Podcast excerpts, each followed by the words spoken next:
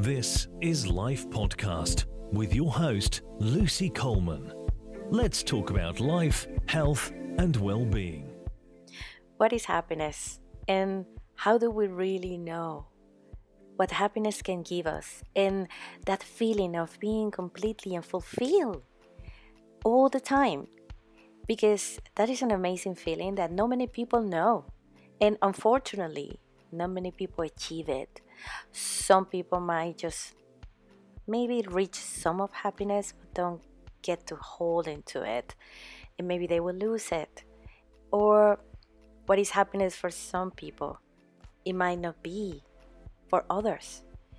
Reaching goals and working hard towards something that we believe that should give us happiness and provide us with that feeling of fulfillment all the time might not actually take us there. Thank you, everybody, for being back here in my podcast, Life Post Network. I'm your host, Lucy Coleman, and as usual, I really like to talk about interesting subjects like this one now because I have been talking a lot this week about happiness, real happiness, and finding that true happiness and that fulfillment that is really gonna make us feel complete. But that's the key. How do we really know? And how do we really achieve that state? Many people feel like they will never reach that. And unfortunately, that leads to lots of anxieties and frustrations and sadness. And it is a feeling, yes, it is an emotion that sometimes can bring us lots of unhappiness, trying to reach happiness. But one thing I have learned in all my years of studying and going through life is that happiness is completely not linked to any materialistic things. We usually think that if we reach that goal of becoming a doctor or a lawyer or an engineer, uh, having our own companies and having all those achievements that we really want, the goals that we set for our lives, we will reach happiness. And as a person that did that and worked towards those goals for most of her life, and once I worked there, I reached the peak and I felt I was in the top of the iceberg and I accomplished everything I ever wanted unfortunately, I realized that wasn't happiness.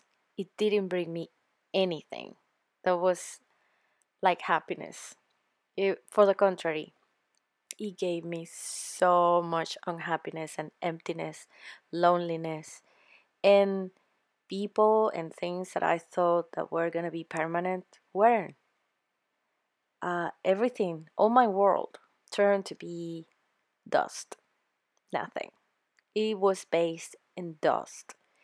And I wasn't really fulfilled or completely sure of what, what I was going to do next because once you feel that and you get to to experience that emotion of being completely uh, frustrated with the way that everything has been designed. We have been promised this uh, amazing paradise of complete happiness and fulfillment once we reach that goal, once we work hard, because you have to work hard and you're gonna have the promised land in your hands. It's not true. It doesn't happen. And it's, it shatters your life. It, it, it completely changes everything because you feel as if everything you thought it was going to be is not longer going to be. And now you need to establish another plan. Now is about what I am going to do next. Am I going to continue this path of unhappiness and unfulfillment? Or I'm going to change everything. However, in order to change, we need to evolve, to transform, to go through transitions. And changes are not easy for many people. Most people are afraid of change. and they feel like changing or going through changes is a huge step for them. Some people spend most of their lives deciding about changing. They already know they are not happy. They already know the problem. Okay, I'm not happy. However, they know what they need to do to fix it, but they don't do it because they're still deciding about changing that. Imagine these people going through relationships and they are stuck in relationships that they already know are not longer working. However, they're still there because they are afraid of being alone, of starting a life again, all over again. It's frightening, yes. However, if you don't do anything, you're always going to be stuck in the same place of unfulfillment and unhappiness. How do we really get there? And this is one of the key things in my pro in my program of Life Boss, and it's fundamental because I don't like patients and clients and people to go through my program and just try to achieve health, physical health, because the main component is the mind. And if your mind is disturbed and completely unhappy about something or a situation, you're always going to be stuck there. And that's going to cause disease, permanent disease. This is why it's very important to give that step. And whatever in this path you are, we can work together. And you can do that. You can go and do that jump into the real happiness. It's not easy. Sometimes people need push.